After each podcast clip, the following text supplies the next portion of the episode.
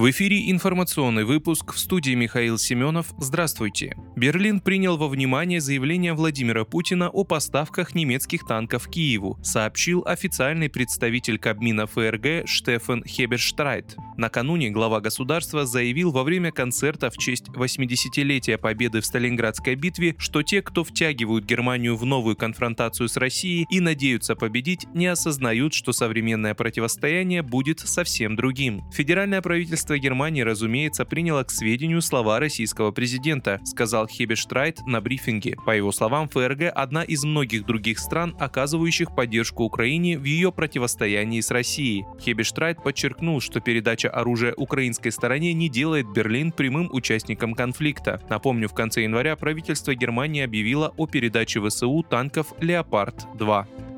Соединенные Штаты потребовали от Турции прекратить экспорт товаров в Россию, которые, по мнению американских властей, помогают Москве продолжать конфликт на Украине. Об этом информирует агентство Bloomberg со ссылкой на знакомые с ситуацией источники. По данным агентства, с таким заявлением официальные лица США обратились к коллегам из Турции в ходе встречи, которая прошла на этой неделе. Ранее газета The Wall Street Journal писала, что представители США оказывают давление на Турцию, чтобы она прекратила допускать прилет и обслуживание рейсов российских авиакомпаний, которые используют самолеты американского производства.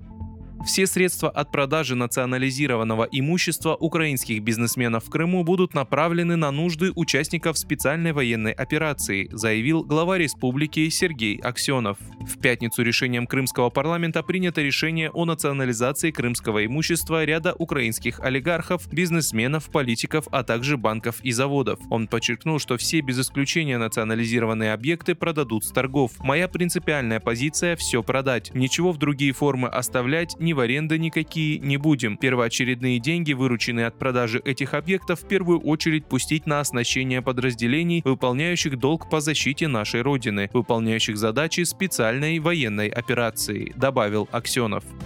Президент Сербии Александр Вучич исключил вступление страны в НАТО. Об этом он заявил 2 февраля во время специального заседания парламента. В то же время Вучич заявил, что вступление в Европейский Союз поддерживает менее 43% населения Сербии, хотя это является жизненно важным для страны. Президент добавил, что Запад угрожает не позволить стране вступить в Евросоюз и отозвать все иностранные инвестиции в случае ее отказа от плана урегулирования косовского вопроса, подготовленного ФРГ и Францией. Ранее Ранее 23 января сербский лидер заявил, что Сербия из-за конфликта на Украине оказалась под ударом Запада, который угрожает стране остановкой евроинтеграции, прекращением инвестиций и санкциями. Вы слушали информационный выпуск. Оставайтесь на справедливом радио.